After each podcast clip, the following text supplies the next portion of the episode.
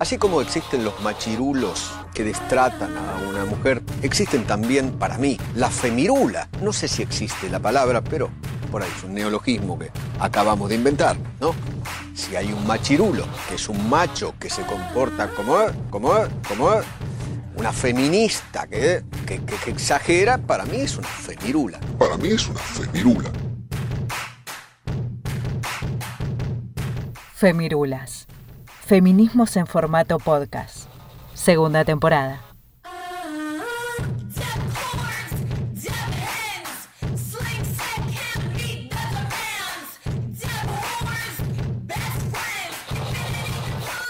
A las personas homosexuales en general y a las lesbianas en particular se les ha negado de forma sistemática el poder y la influencia en la sociedad.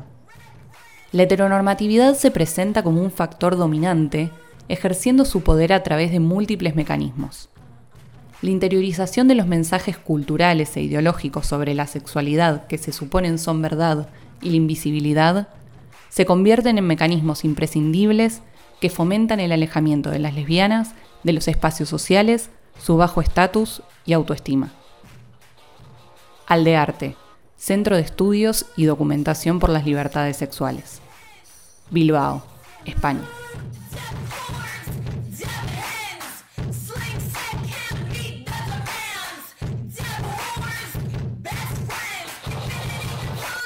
Bienvenidos, amigues, capítulo 42 de Femirulas. Hoy, identidades lésbicas. A lo largo de estas dos temporadas fuimos letra por letra hablando sobre la comunidad LGTBIQ+, y si bien no voy a decir que ya hicimos todas, porque la diversidad no tiene límites, sí puedo decir que en el día de hoy casi que vamos a finalizarlo. Hoy toca la primera letra, la letra L de lesbianas.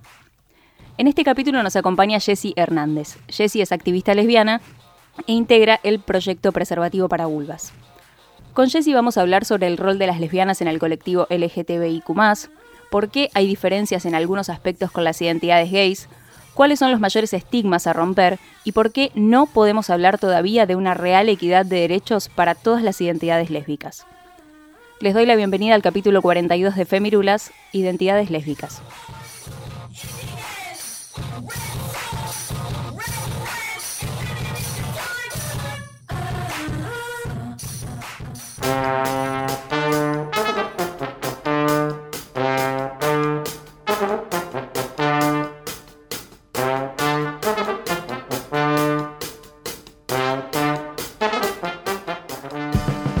A causa de la visibilidad de la comunidad LGBTIQ+ y sus reclamos estos últimos años, no solo en Argentina, sino también en todo el mundo, una parte de la sociedad cree que ya se logró como una equidad respecto a los derechos de las personas heterosis.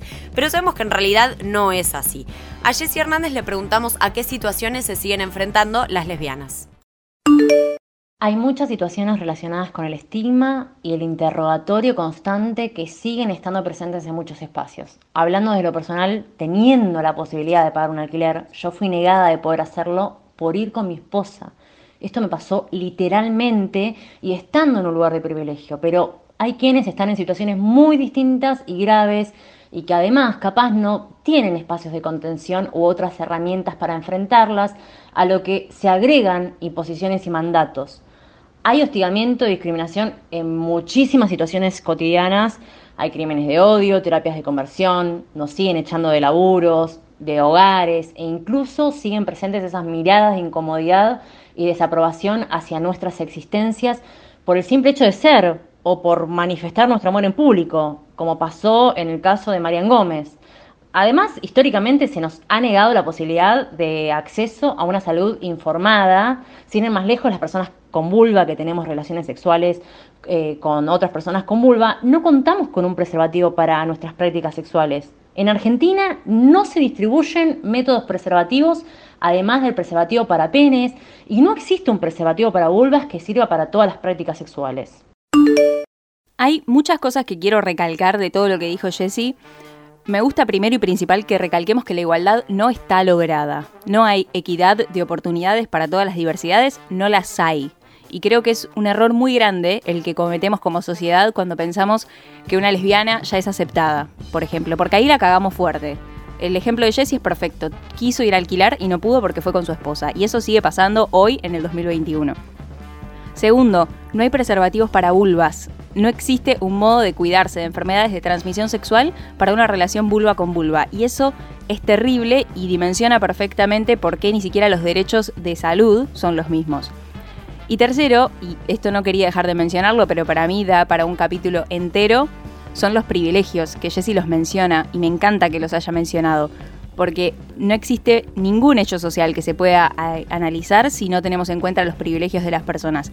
Y ser lesbiana también. No es lo mismo ser lesbiana acá en Capital Federal que serlo en un pueblo de 10.000 habitantes, o ni me hagan empezar a recorrer todo nuestro país, por ejemplo. No es lo mismo. Entonces, los privilegios también marcan mucho la forma de vivir cualquier diversidad sexual, en este caso, una identidad lesbiana.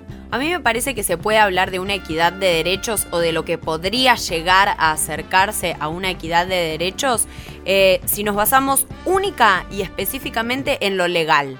Ahí, bueno, podemos llegar a acercarnos, pero si estamos hablando a nivel social, faltan tantas cosas, porque a nivel legal está el matrimonio igualitario. Hay una ley que respalda que dos personas del mismo género puedan casarse. ¿Por qué esa persona no le quiso alquilar a Jessy? Nadie sabe, porque es una persona lesbodiante o homodiante, andá a saber. Pero digo, a nivel legal sí, estamos cerquita, estamos llegando a lo que podría ser una equidad. Ahora, a nivel social nos falta muchísimo. Coincido plenamente en eso que decís, aunque le agregaría una rosquita más de que en realidad a nivel legal todavía no hay ningún amparo legal, por ejemplo, para eso que le pasó a Jessy. Como que ante todos ese tipos de discriminaciones, en realidad el Estado no aparece, no figura, y creo que hace falta. No sé hasta qué nivel, porque eso también es un recontradebate, pero hace falta también. Y bueno, justamente a Jessy, otra de las cosas que le preguntábamos, para seguir desmenuzando cuál es la realidad de ser una identidad lésbica hoy, es cuál le parecía que es el mayor estigma sobre las lesbianas. El mayor estigma sobre las identidades lésbicas creo que es el hecho de que no haya información sobre nuestras vivencias y que no nos hayan enseñado ni criado para vivir libremente como queremos ser y lo que queremos ser. Eso genera odio y discriminación. Se nos impone una norma heterosexual, cisgénero, y se genera un estigma social enorme, sobre todo aquel que se corre de la norma, de esa imposición. De hecho, hasta hace no mucho tiempo, la Organización Mundial de la Salud nos consideraba enfermes. Y eso tiene consecuencias en la sociedad. Hay mucho por desmitificar, muchos pensamientos que cuestionar, mucha información que generar y difundir para romper con esos discursos que fueron instalados durante tanto tiempo. Es un laburazo. Me quedo con algo de lo que dijo Jessy, que concuerdo 100%, ¿no? Sabemos y decimos siempre acá en Femirulas que el tema de la crianza, la esperanza en las nuevas generaciones que puedan tener una ESI adecuada en su formación, sabemos que va a ser el cambio que realmente necesitamos. Pero me quedo un poco también con esto que decía de la imposición del deber ser, ¿no? Y lo pienso nos criamos en un sistema patriarcal, heterosis, binario, que nos impone eso, pero también después hay un montón de como normativas que se van instalando en las distintas identidades que van surgiendo, ¿no? Como de golpe ese feministómetro que siempre nombramos acá, que es como un checklist que hay que ir pasando si sos una identidad del colectivo LGBTI+, ¿no? Me queda eso como resonando un poco en la cabeza. Diría, teniendo en cuenta esto, basta del punitivismo y la censura con el otro, que cada uno viva su identidad como le plazca, sin tener que cumplir con un montón de estas reglas que surgen espontáneamente y que van normalizando y regulando todo, ¿no? Me gustaría también agregar un estigma que para mí circula también respecto a las identidades LGBTI+, y en este caso las identidades lesbianas, que no sé si recuerdan, pero hace un tiempo para acá, anteriormente estaba mucho más vigente, había un eslogan que decía: la vida es corta, hacete torta, ¿no? Como si todas las relaciones lésbicas fueran amorosas, sin violencia, como que todo es divino. Y pienso, quizás no siempre es así, ¿no? Porque sabemos que las relaciones tóxicas se pueden dar en cualquier tipo de vínculo humano, de pareja, de trabajo, de amistad, familiar, también en relaciones sexoafectivas del colectivo LGBTI+, o sea, está presente y puede estar presente en cualquier lado. Entonces, estemos atentos a eso para que la violencia no invada todos estos territorios que logramos conquistar y al mismo tiempo que un eslogan no invisibilice posibles situaciones que pueden no estar buenas. Es que creo que lo que nos pasa un poco es que estamos tan heterosis normades que no nos cuestionamos la violencia entre dos mujeres. No, ni siquiera nos la cuestionamos, decimos no, las mujeres son rosas, las mujeres son buenas, las mujeres son lindas, las mujeres no tienen fuerza, las mujeres no pueden hacer cosas de hombres, entonces violencia entre parejas lesbianas, ¿qué es eso?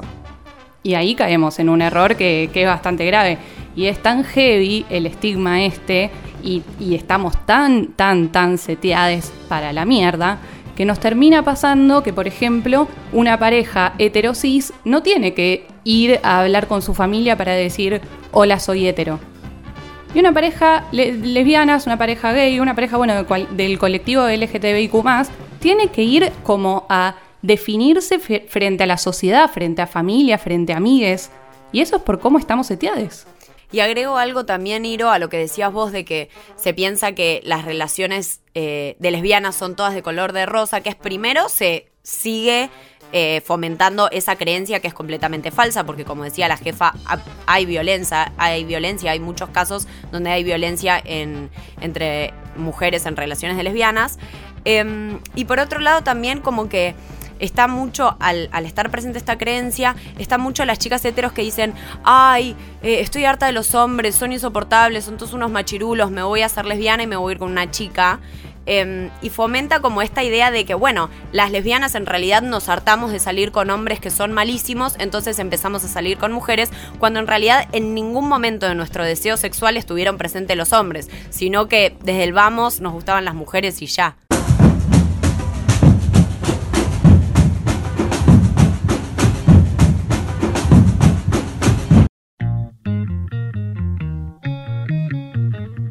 En nuestro capítulo pasado hablamos sobre identidades gays. Esto no lo digo a modo de que un capítulo se compare con otro, pero sí hay algunas preguntas que elegimos repetir para comprender cuál es la situación dentro del colectivo LGTBIQ+, y dentro de la Argentina particularmente. A Jessy le consultamos algo similar a algo que hablamos con otras identidades también. Más allá de que el mundo en general es homo, les, bi, trans odiante, ¿te parece que la sociedad argentina es particularmente lesbodiante? Considero que la sociedad argentina no solo es lesbodiante, sino que además es una sociedad capacitista, racista, gordodiante, xenófoba, etc., en la que todavía están instalados muchos discursos discriminatorios. Sin embargo, teniendo en cuenta que en 68 países aún se criminalizan las relaciones homosexuales y hay 11 países en el mundo en el que se castiga con pena de muerte, no creo que la sociedad argentina sea particularmente lesbodiante. Argentina es pionera en ampliación de derechos a partir de varias leyes que ayudan a la construcción de una sociedad mejor.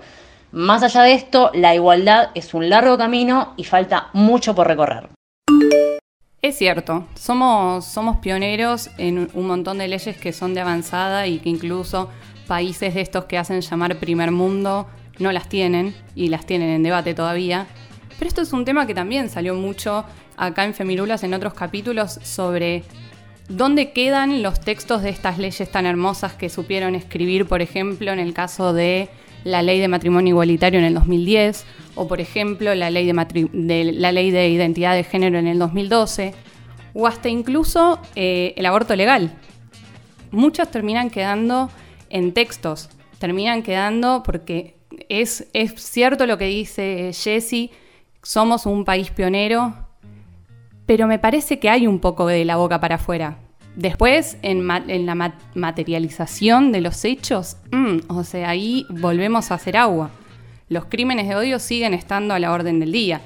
El homo-odio, el lesbo-odio, el transodio está a la orden del día. A Samuel, por ejemplo, en España, lo asesinaron personas homodiantes. Y estamos hablando de un país, de nuevo, comillas, primer mundo, país desarrollado, país que muchos pueden llegar a considerar de avanzada. Tehuel, por ejemplo, hace 4 meses que no lo encuentran. Entonces, ¿de qué estamos hablando cuando nos creemos pioneros? ¿Tener un texto encajonado que no se materializa? Creo que no, que nos falta muchísimo.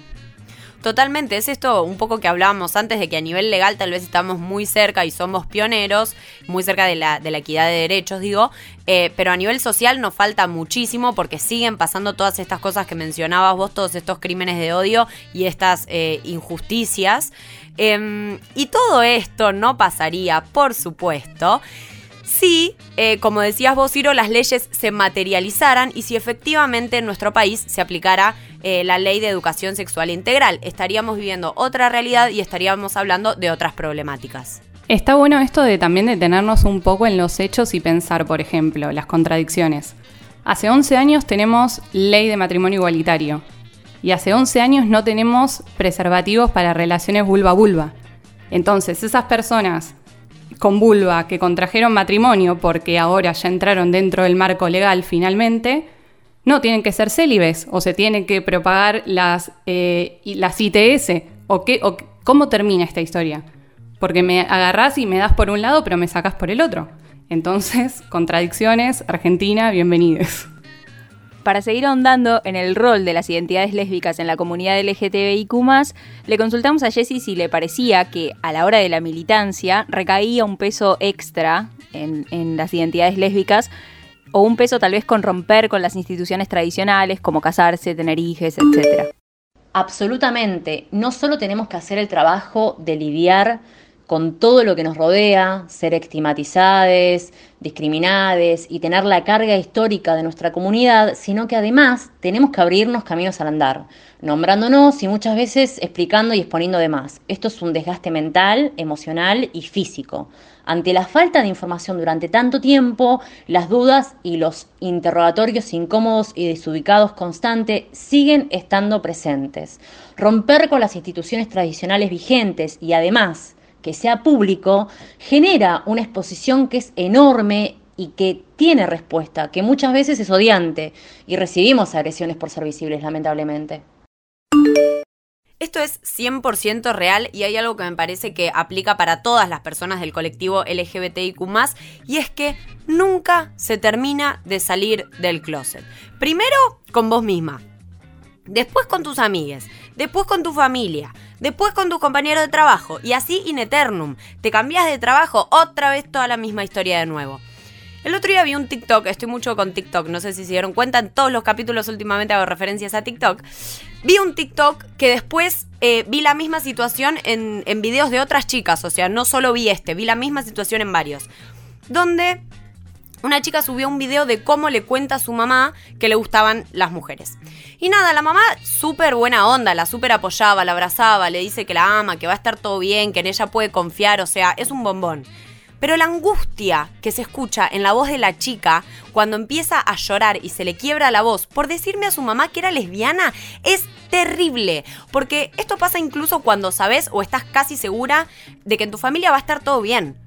Hay algo en el fondo que en ese momento te hace sentir mal, te da culpa, te da inseguridad, mirá si no me quieren más. Son miles de millones de pensamientos que se te cruzan por la cabeza por culpa justamente de la cis heteronorma que el sistema patriarcal nos viene metiendo en nuestra cabeza a lo largo de toda nuestra vida, poquito a poquito. Y me parece que esta es una situación que nadie en el mundo debería pasar. Y esta sensación de duda, de miedo, de que no saber qué onda, no se termina, porque cada vez que salís del closet con un grupo diferente de gente, vuelve a aparecer. De no saber si decís que sos lesbiana, decir mi pareja, no decir nada, y si ahí te preguntan, lo contás. Y como dice Jessy, la carga mental que se le suma a la militancia feminista y LGBTIQ+, es tremenda. A mí me gusta este ejemplo que estás dando, Juli, de que nunca se termina el tener que explicar tu sexualidad, porque es tan real. O sea, ¿cuántas veces una lesbiana, por ejemplo, tiene que decir que es lesbiana en su familia, en su trabajo, en su grupo de amigues, tal vez en una reunión social? ¿Y cuántas veces lo tiene que decir una persona heterosexual? ¿Cuántas veces tenés que ir y decir, che, soy heterosexual? Nunca, no existen esos casos, no existe que vos tengas que explicar que sos heterosexual y sin embargo existe constantemente la necesidad de explicar que no lo sos. Es una demencia y vuelvo a lo de la carga mental. El otro día, en el mes del orgullo, vi 1 millón de publicaciones de diferentes lesbianas y una decía, en un momento de mi vida consideré tener una doble vida. Tener un marido, tener hijos, tener lo que sea y en paralelo salir con una chica. Y vos decís, ¿cómo puede ser que lleguemos a esa situación por una sociedad que no logra estar a la altura de las circunstancias? Es horroroso, es terrible, es pensar en esta angustia que te agarra en tener que contarle a alguien y que eso es lo que a mí me parece terrible. Vos tal vez sabés que en tu familia va a estar todo bien, pero el miedo igual está, porque no vivís solamente con tu familia, vivís adentro de una sociedad.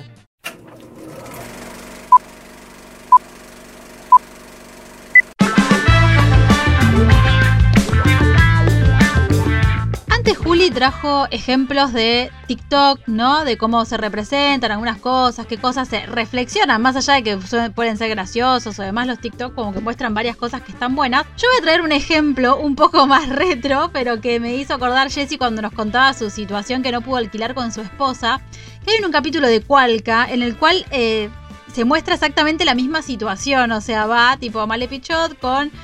Charo López y quieren alquilar algo juntas y les empiezan a hacer un interrogatorio, o sea, terrible, y obviamente terminan sin poder alquilar, ¿no? Así que en YouTube también tenemos de ese tipo de producciones y en TikTok también, obvio, vamos a navegar por todas las plataformas. Pero bueno, yendo más a las producciones audiovisuales, traigo tres cositas así cortitas y al pie como para que podamos pensar todo esto que estamos reflexionando junto con nuestra invitada. Y la primera producción que traigo es una serie, ya la hemos nombrado acá, pero me parecía bueno volver a traer la colación por si alguien no la vio, y ahora más que salió la segunda temporada, que es Feel Good. Es una serie que está disponible en Netflix y que muestra justamente como la cotidianidad de una humorista, ¿no? Que está como buscando su lugar en el mundo, de qué quiero trabajar, de qué quiero vivir y demás, pasando por un periodo de abstinencia con algunas adicciones que tuvo en el pasado.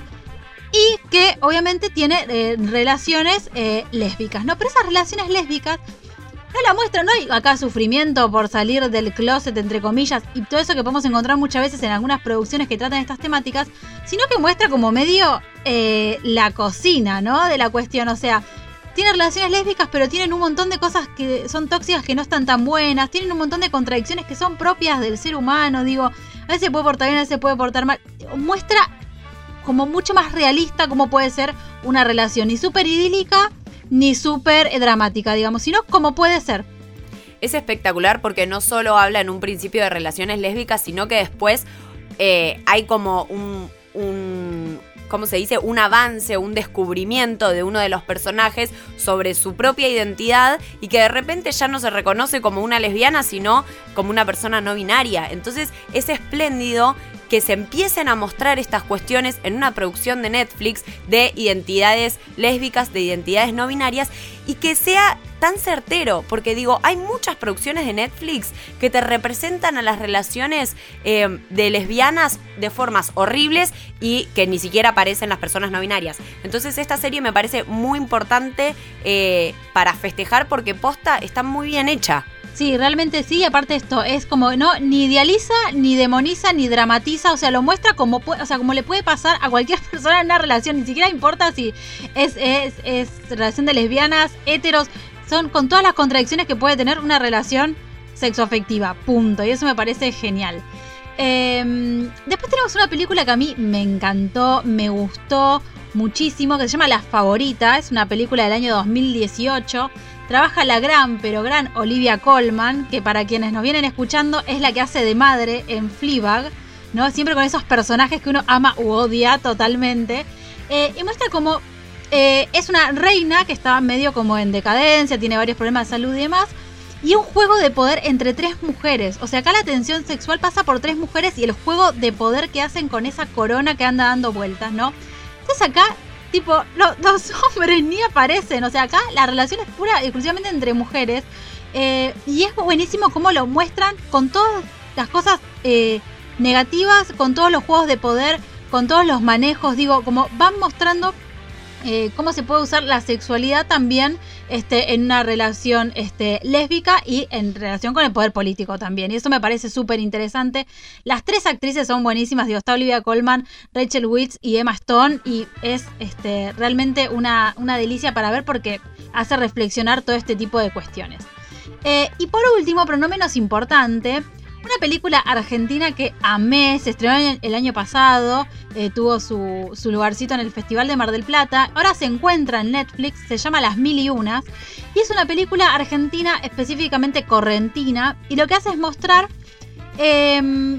como la cotidiana de una chica que se llama Iris, que vive en un barrio con varias casas, tiene 17 años y de golpe una chica se muda al barrio, se empiezan a conocer y bueno, ¿qué pasa en esa relación entre ellas dos, no? No solamente muestra como la primera vez que une se enamora, ¿no? Como toda esa cosa de encontrar esos sentimientos nuevos, sino que también muestra esto que estábamos diciendo antes. No es lo mismo ser una lesbiana en Buenos Aires, provincia, en capital o en cualquier provincia de la Argentina, ¿no? Bueno, y un poco muestra eso que pasa en este barrio correntino, no solamente con la relación que ellas empiezan, sino también con el pasado de ambas. Digo, son dos niñas y sin embargo están ahí todos los vecinos como controlando, hablando, difamando, ¿no? Y bueno, lo muestra de una forma muy, muy interesante. Y aparte, bueno, sabemos, cine argentino, apoyémoslo, cine de las provincias, así que nada, véanla que está muy, muy buena. Y les vamos a dejar en redes muchas más producciones que tenemos ahí en el tintero para recomendarles y después las conversamos por allí.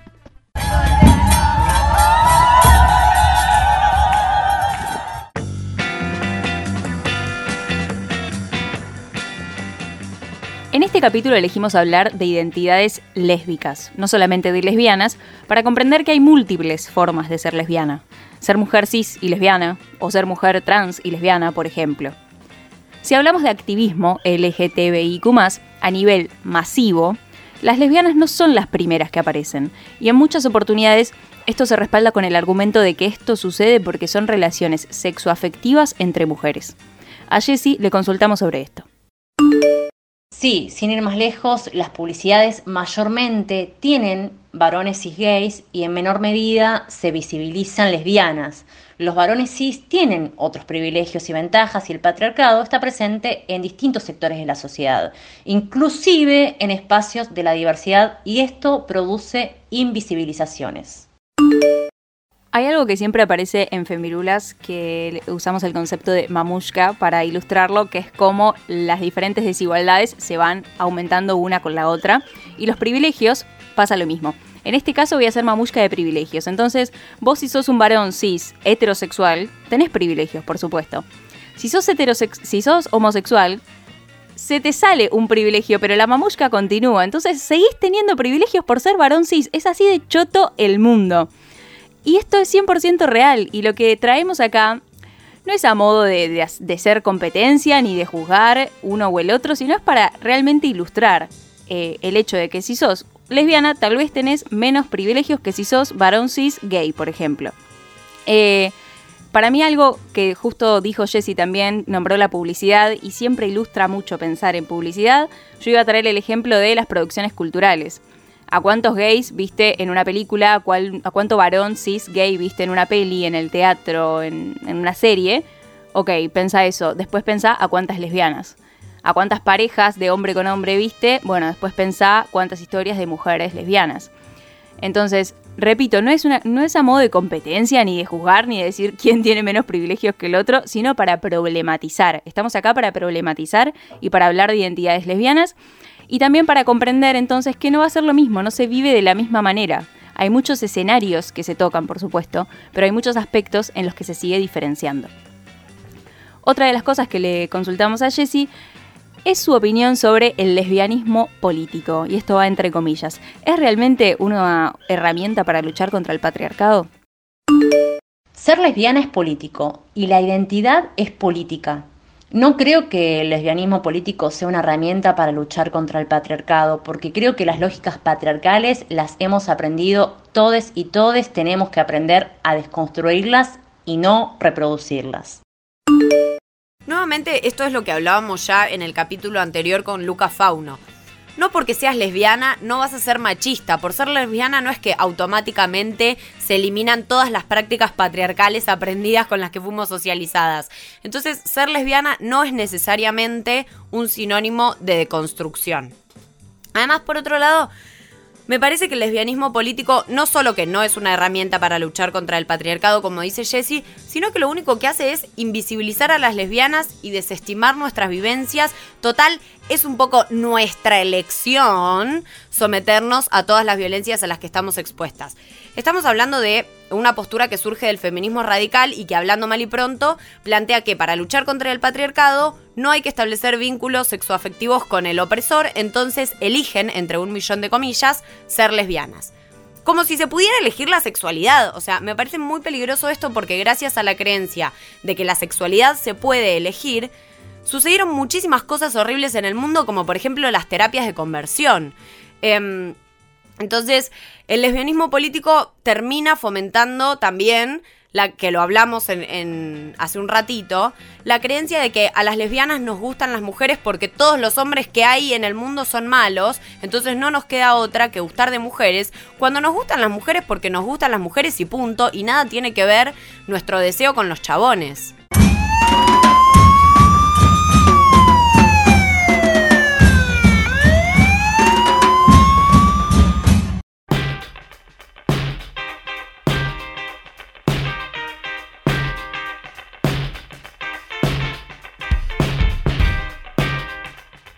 Llegamos al final de este capítulo. Como siempre, en nuestro Instagram, @femirulas, estuvimos conversando con nuestros oyentes. En este caso le preguntamos, ¿alguna vez dudaste de tu sexualidad? ¿En qué quedó esa duda? Esta vez recibimos, pero respuestas para tirar al techo. Voy a leer algunas y voy a tratar de ser sintética. Acá nuestro primer oyente nos dice que no me animé a probar una relación con mi mismo sexo. Después nos dicen... Me permitió replantearme y abrirme a otras posibilidades y experiencias. Otro oyente nos dice, reafirmé que me gustan los varones, de chica no me daban bola, entonces dudé en ser torta, que es algo que charlamos a lo largo del capítulo para rever.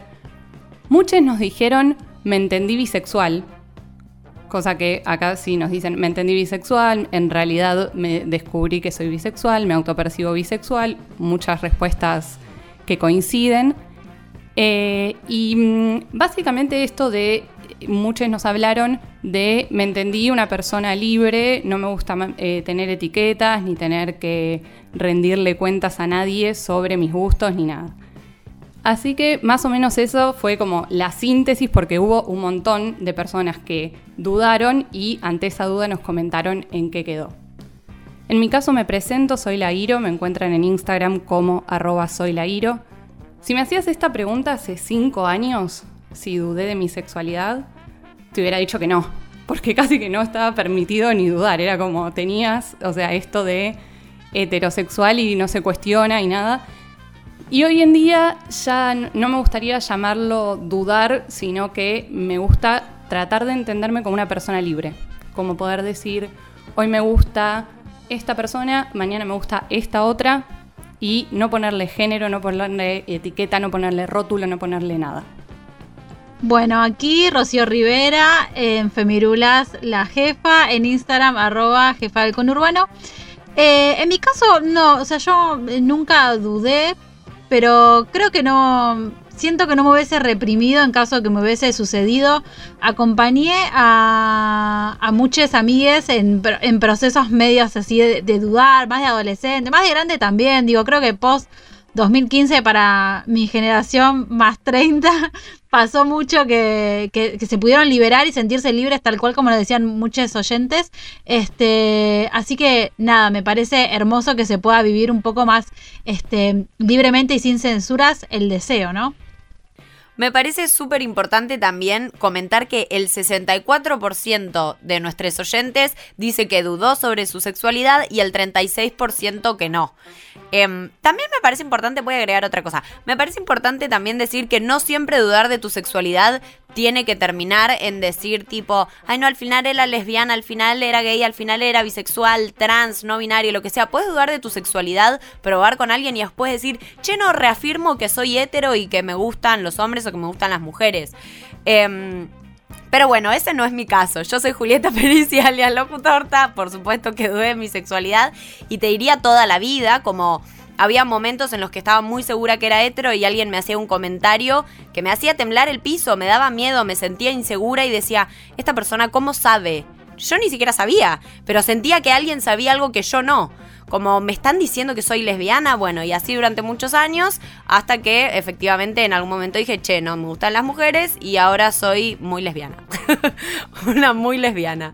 Bueno, cierro la ronda, Naty Stanchi por acá. Si alguna vez dudé de mi sexualidad, sí, hubo un momento, como el momento en el que el feminismo irrumpe en mi vida, me senté y me replanteé la vida fucking entera. O sea, me senté y fui punto por punto de mi vida diciendo, Naty, esto, Naty, el otro.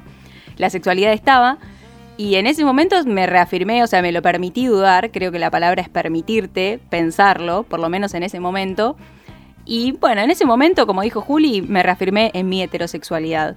Pero me parece que lo que yo pienso que pasó en cuanto a la segunda pregunta, en qué quedó esa duda y que tal vez le pasó a otras personas, y le pasa, es que tal vez en este momento no nos encajamos con algo. Como que antes, bueno, si soy heterosexual, listo, soy heterosexual. Y ya está, y lo decidí. Y si eras lesbiana, incluso tal vez pasaba lo mismo. Bueno, soy lesbiana, listo, lo decidí. Y en este momento, capaz lo que hago es, hoy me afirmo como heterosexual, pero no contradigo ni a palos la idea de que en un futuro tal vez me guste una mujer, por ejemplo. Y lo importante también de aunque sea plantearlo, de aunque sea que exista esa duda y que exista el hecho de decir, a ver, ¿qué onda? ¿Esto realmente me gusta o es algo que se me impuso? Digo, ningún niñe nace heterosexual. Entonces, eso ya el hecho de poder planteárselo y de poder hablarlo y de poder ver qué onda, ya se están rompiendo con 1.000.000 de mandatos. Aunque después afirmes tu heterosexualidad o te des cuenta que no, que era algo realmente impuesto. Está buenísimo. Sin darnos cuenta, cerró la ronda la quinta Femirulas, que es la educación sexual integral. Como dijo Juli, ningún niñe nace hetero. Hay que enseñar y educar desde la libertad para que cada une le salga del alma la diversidad sexual que quiera. De esta forma vamos a terminar el capítulo de Femirulas. Te voy a invitar a que si todavía no nos seguís en Spotify, pongas seguir. E incluso te voy a hasta decir que estés atente a nuestras historias porque estamos incursionando levemente en Twitch. Gracias por estar del otro lado. Nos encontramos la próxima. Chau, chau. Femirulas, segunda temporada. Seguinos en Twitter, Instagram y Facebook como @elbairo. Seguinos en Twitter, Instagram, Facebook como @elbairo. Dale, seguinos.